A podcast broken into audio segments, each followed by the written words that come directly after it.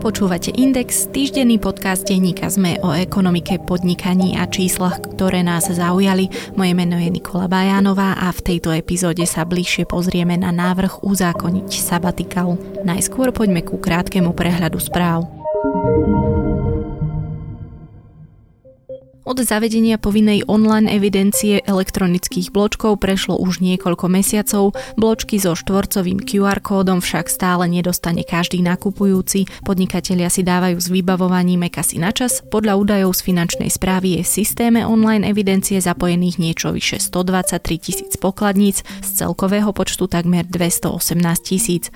Čas na vybavenie online registračnej pokladnice sa pritom kráti a hoci štát zaviedol tzv. prechodné obdobie, počas počas ktorého nebude podnikateľov sankcionovať, padli už aj prvé pokuty. Čisté príjmy pracujúcich a živnostníkov sa od budúceho roku zvýšia. Národná rada totiž schválila návrh poslancov za Most Hit, ktorým sa zvyšuje nezdaniteľná časť základu dane. Ide o samozprávami kritizovanú novelu zákona o daní z príjmov, ktorou sa na jednej strane zvýšia čisté príjmy pracujúcich, na druhej strane ukráti rozpočty samozpráv o zhruba 150 miliónov eur ročne. Nezdaniteľná časť základu dane sa od budúceho roka zvýši zo súčasného 19,2 násobku na 21 násobok životného národného minima. Fyzické osoby by si tak za rok 2020 mohli zo základu dane odpočítať sumu 4414 eur a 20 centov pre spoločnosti s ručením obmedzeným, ktoré majú najviac jedného spoločníka, budú môcť od začiatku budúceho roku bez uzatvoreného pracovnoprávneho vzťahu pracovať rodinní príslušníci. Vyplýva to z novely zákona o nelegálnej práci od koaličných poslancov, ktorú v útorok schválil parlament. Spotrebiteľom, ktorým dodáva elektrínu alternatívny dodávateľ Magna Energia, pravdepodobne zdražie v budúcom roku elektrina. V spoločnosti už Úrad pre reguláciu sieťových odvetví schválil nový cenový návrh. Podľa neho sa cena tzv. silovej elektriny, ktorá tvorí niečo vyše 30% z koncovej ceny elektriny, medziročne zvýšila o 24% na zhruba 60 eur za megawatt hodinu. V roku 2018 pokračoval nárast predaja tovaru s certifikáciou Fairtrade. Najviac sa na Slovensku predalo Fairtradeového kaká, pri ktorom došlo medziročne k najvyššiemu percentuálnemu nárastu až o 170%. O dve tretiny vzrástol objem predanej Fairtradeovej kávy. Viac takýchto správ nájdete na webe Denníka Zme. Návrh ako rekreačné poukazy. Aj takýto prívlastok si vyslúžil návrh uzákoniť sabatikál, s ktorým sa progresívne Slovensko snaží preraziť vo voľbách. O čo ide? Predstavte si, že minimálne 10 rokov niekde pracujete, alebo že ste aj vymenili prácu, no dohromady už zarezávate jednu celú dekádu či dlhšie a vyhoríte. Čiže vás popisujú niektoré z nasledujúcich symptómov. Podráždenosť, strata seba dôvery, vyčerpanie, nechce sa vám nič skúšať či riskovať, nie ste schopní objektív aktivity. Vaša aktivita rastie, no výsledky s nadmernou prácou nie a mohli by sme pokračovať. Existuje portál s testom, ktorý vám napovie, či do tejto kategórie nespadáte náhodou aj vy. Stačí googliť vyhorenie. Problém sa podľa odborníkov totiž nevyhýba takmer žiadnej profesii. No a teda, ako jedno z riešení sa v niektorých spoločnostiach ponúka spomínaný sabatikal, čo si ako voľno, ktoré slúži na oddych, reset, osobnostný rast. Pokiaľ nehovoríme o klasickom univerzitnom sabatikale slúžiacom na trebárs dopísanie knihy, Slováci a Slovenky zvyknú svoju situáciu riešiť neplateným voľnom, nezamestnanosťou, ale vo výnimočných situáciách im zamestnávateľ miesto postráži. PS sľubuje návrhom vyplniť legislatívne vákuum a takýmto ľuďom priznať právo na 6-mesačné až ročné voľno s istými garanciami. Zamestnávateľom, ktorým chýba asi 100 tisíc ľudí, sa návrh nepáči. Pri predstave, že by prišli na čas o tých, ktorých už majú, sa mnohým zatočí hlava. Navrhovatelia odpovedajú, že ale čo s človekom, ktorý je na pokraji vyhorenia, nakoľko je tento návrh realistický a ako si autory predstavujú dohnanie deficitu, ktorý by vyplácanie sabatika kapitálovej podpory určite spôsobilo, tak na to aj naviac už odpovie odborník na zamestnanosť progresívneho Slovenska Michal Páleník.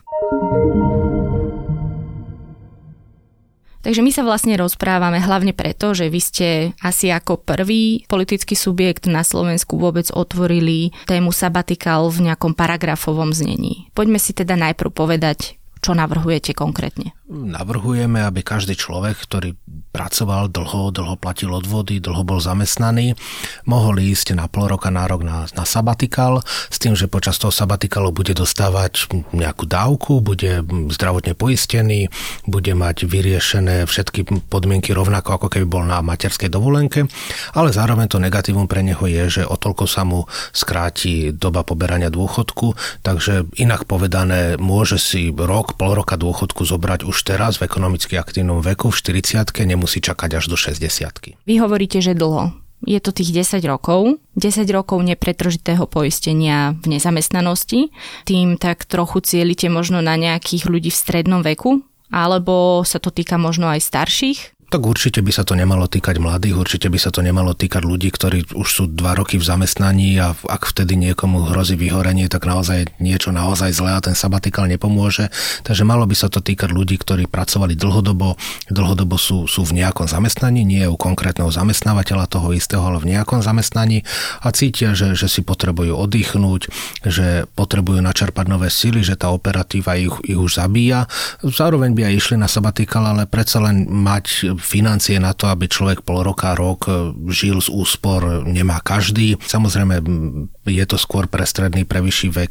Tí mladí ľudia, ak naozaj sú po dvoch rokoch už pred vyhorením, tak nie je niečo v poriadku. To chcem práve povedať, že keď som sa ja rozprávala alebo hľadala ľudí, ktorí zažili sabatikál, ozývali sa mi mladší. Nehovorím, že to je charakteristická štatistika, lebo som hľadala vo svojich vodách, čiže samozrejme logicky to boli pravdepodobne ľudia v mojom veku, ale keď tak sledujem, tak väčšinou väčšinou sú to naozaj mladí ľudia, ktorí si berú takéto voľno, aby treba cestovali, aby skúsili ešte niečo nové. A potom sa hovorí, že ak si sabatikal berú starší, tak sú to možno nejakí tí manažéri, mm, ktorí sú naozaj v nasadení viac hodín denne ako bežný človek Veľakrát sa opakovalo aj vo výčitkách voči tomuto vášmu návrhu, že sa to trebárs nebude týkať tvrdšie pracujúcej strednej alebo nižšej strednej vrstvy, pretože takto tí ľudia jednoducho nerozmýšľajú. Tak my sme navrhovali, aby to bolo pre každého, kto dlho pracoval. Samozrejme je otázka na diskusiu, že či to má byť 10 rokov, 7 rokov, 12 rokov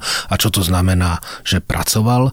My sme tam tvrdili, že, že pracoval ten, kto, kto platil odvody. Ak niekto pracoval na čierno, tak to by sme do tohto nerátali, lebo predsa len neplatil odvody, nemá, nemá toľko virtuálne nasporené v sociálnej poisťovni, takže pre každého, kto dlhodobo pracoval, aby mal túto možnosť, aby sa mohol dohodnúť so zamestnávateľom, že si na toho pol roka, rok oddychne od, od operatívy, od tej, od tej bežnej roboty, načerpa nové síly a potom snáď s novým elánom príde do toho istého zamestnania. Len pre upresnenie, stále sa rozprávame o nepretržitom pracovaní. Nie je to, že si medzi tým vybral, ja neviem, penku dlhodobú alebo niečo také. Malo by to byť nepretržité, samozrejme je určite na diskusiu, že keď tam mal niekoľko mesiacov pauzu z nejakých dôvodov, čo sa stáva, že kde urobiť tú hranicu od, od uh, akej dĺžky pauzy už to, už to nebolo nepretržité, ale to je vec na diskusiu. Vy ste spomenuli, že mu bude platená tomu človeku zdravotná poisťovňa. Kto vlastne bude znášať všetky tieto náklady? Ako to bude vyzerať a, a koľko by ten človek dostával od sociálnej poisťovne? Navrhujeme, aby bol formálne vznaté ten človek v rovnak rovnakom štatúte, ako je na materskej dovolenke, to znamená, naďalej je kvázi z toho zamestnávateľa, je zdravotne poistený rovnako ako osoba na materskej dovolenke, to znamená, je to poistený z štátu, e, rovnako ako na materskej dovolenke mu ten zamestnávateľ drží pracovné miesto na, na to obdobie, na ktoré sa dohodli vopred, takže z tohto pohľadu je rovnako ako na materskej dovolenke.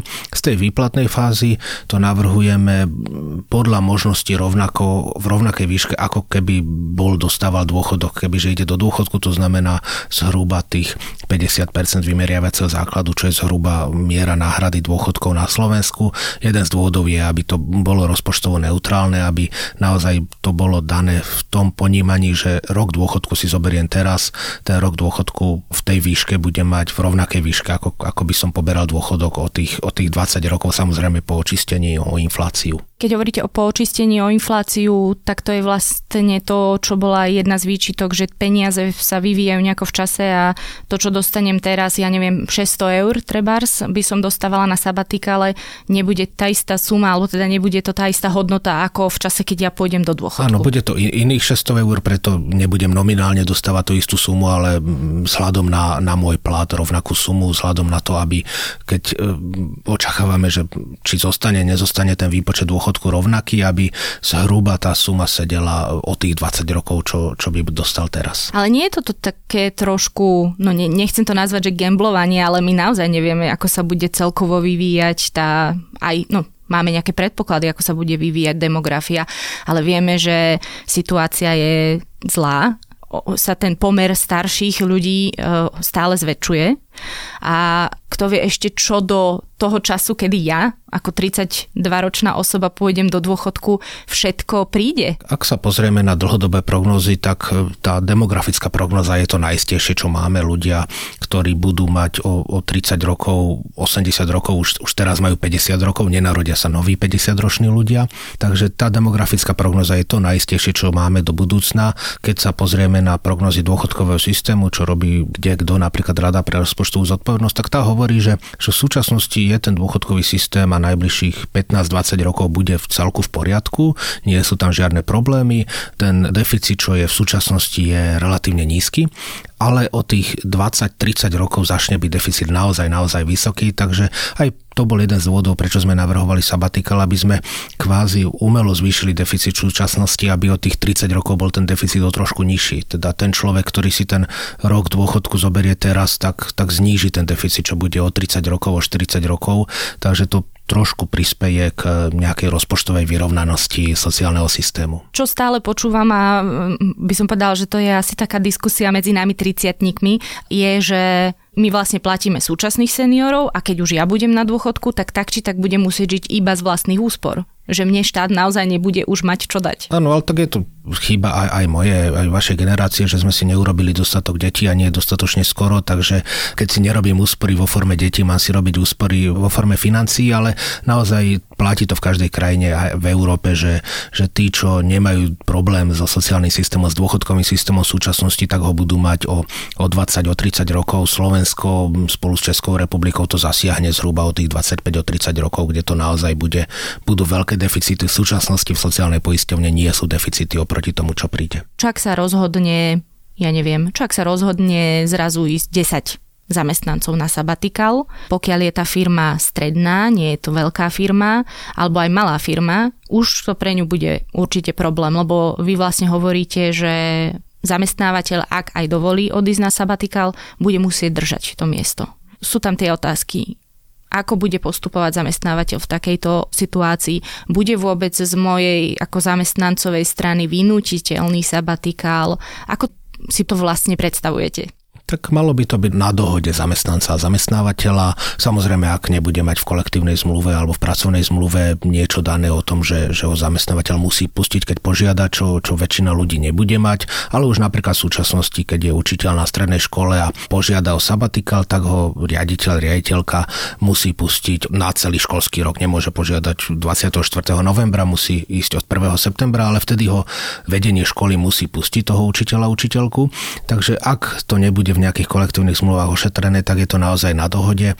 Ak e, ten zamestnávateľ, ten šéf cíti, že ten človek bude potom lepší, mu verí, že sa vráti do toho zamestnania, tak umožní mu to, dohodnú sa na konkrétnom dátume, odkedy pôjde, aby to nebolo zo dňa na deň, ale vedel si naplánovať náhradu za toho človeka ak by ho nechcel pustiť toho zamestnanca svojho, tak samozrejme môže podať výpoveď, môže ísť k inému zamestnávateľovi, ktorý mu slúbi, že opustí na sabatikal. Takže môže to byť aj určitá forma benefitov alebo toho, aby si zamestnanci našli lepšieho zamestnávateľa, ktorý bude ústretovejší v týchto oblastiach.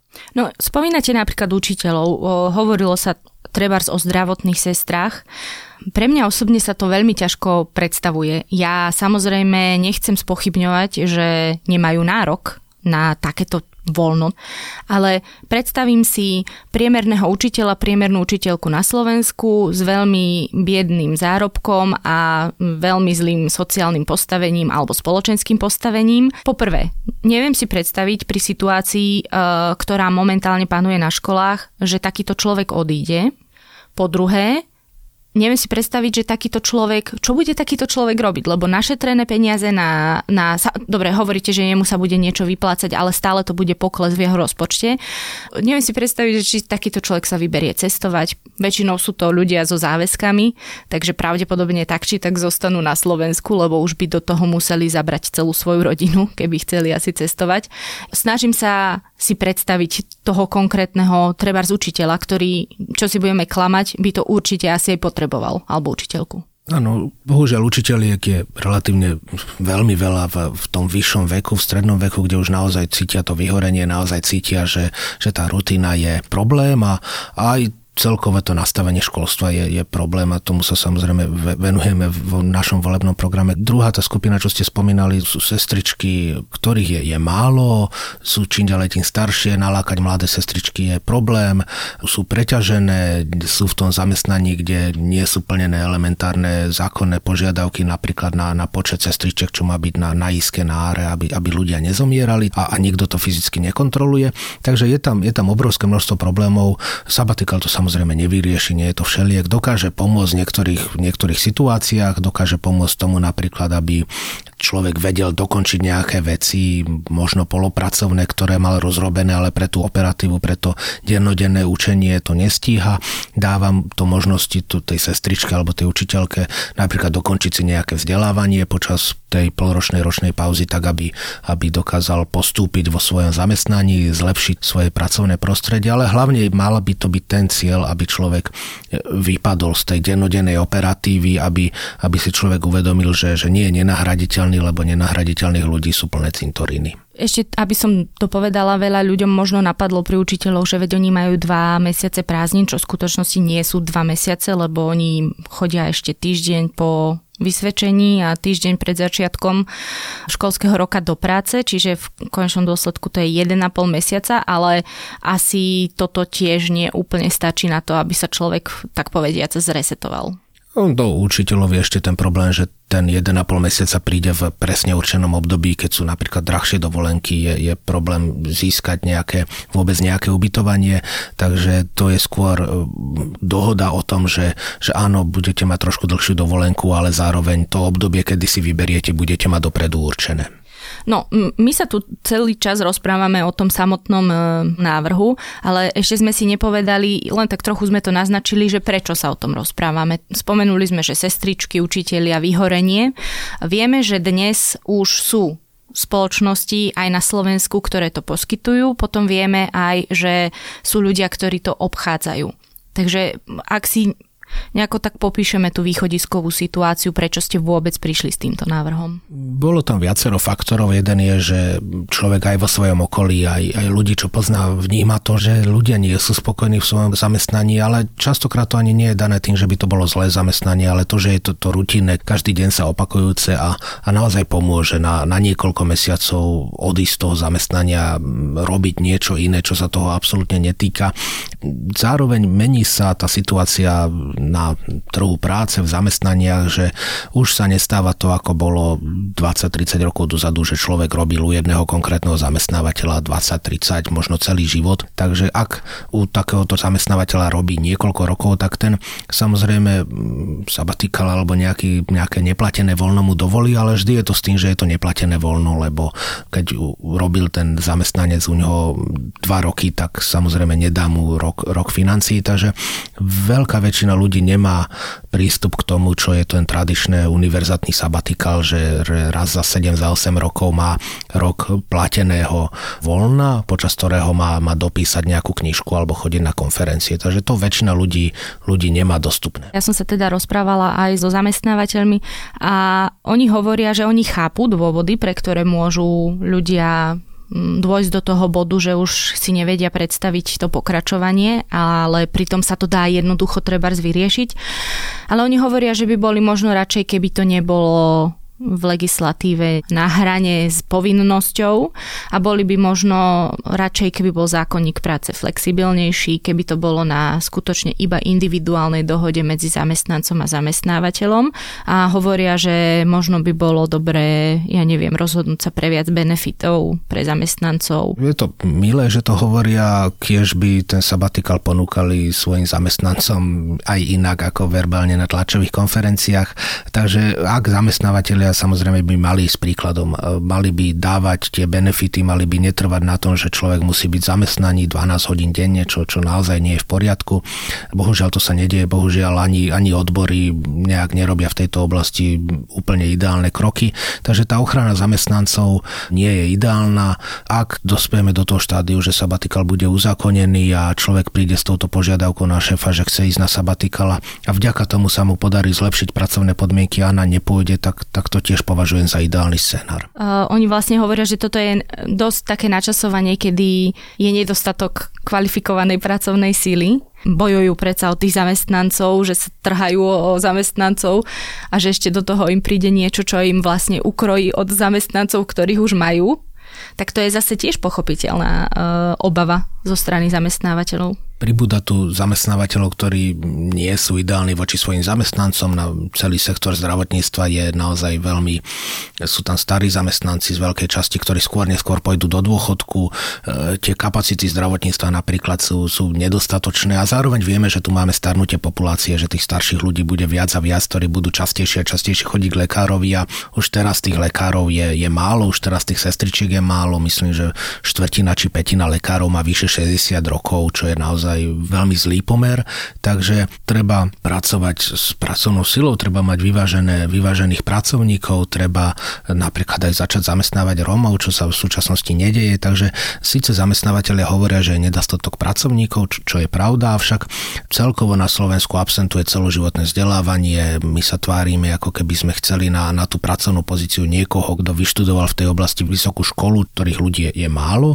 zároveň tá ponuka nejakého celoživotného vzdelávania aby si človek dokončil nejaké vzdelávanie, naučil sa tie zručnosti, je, je veľmi malá. E, na úradoch práce okrem repasu vlastne žiadne vzdelávanie nie je, takže celoživotné vzdelávanie by v tom, by v tom mohlo pomôcť. Poznáte niekoho, kto bol na sabatikale? Tak je niekoľko foriem sabatikalov, čo ľudia chodia, buď to sa, sa tvária, že sú nezamestnaní, poberajú dávky v nezamestnanosti, takto zneužívajú sociálny systém, čo, čo naozaj nie je v poriadku, kde e, minimálne vo svojom okolí a v štatistikách vidno, že týchto ľudí pribúda, počet poberateľov dávok v nezamestnanosti stúpa napriek tomu, že, že nezamestnanosť klesá. E, časť e, ľudí, najmä mužov, chodí na materské dovolenky, kde sa tvária, že sa starajú o deti a zároveň zostávajú v tom istom zamestnaní a žena je v takom nejakom divnom rozpoložení, že nie je ani na materskej, ani zamestnaná, čo, čo naozaj nie je v poriadku. Tých možností nahradzovania toho, povedzme, čistého sabatikalu je, je viacero a radi by sme to nejak ustalili, aby to bola štandardná forma. A vy ich teda poznáte takých ľudí? E, sám som bol minulý rok na materskej, neviem, či by som to nazval sabatikalom, ale predsa len bola to zmena o progresívnom sabatikale, o tom, ako by tento návrh mohol presnejšie vyzerať a o tom, prečo vlastne s takýmto návrhom Progresívne Slovensko prišlo, som sa rozprávala s odborníkom na zamestnanosť Michalom Páleníkom.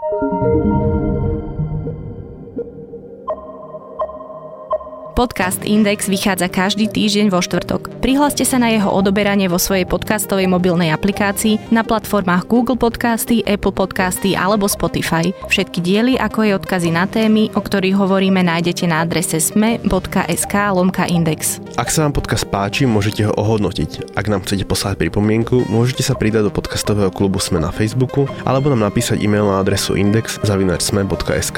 Na tvorbe podcastu Index sa podielal Matej Ohrablo. Moje meno je Nikola Bajánová. Ja som Adam Valček.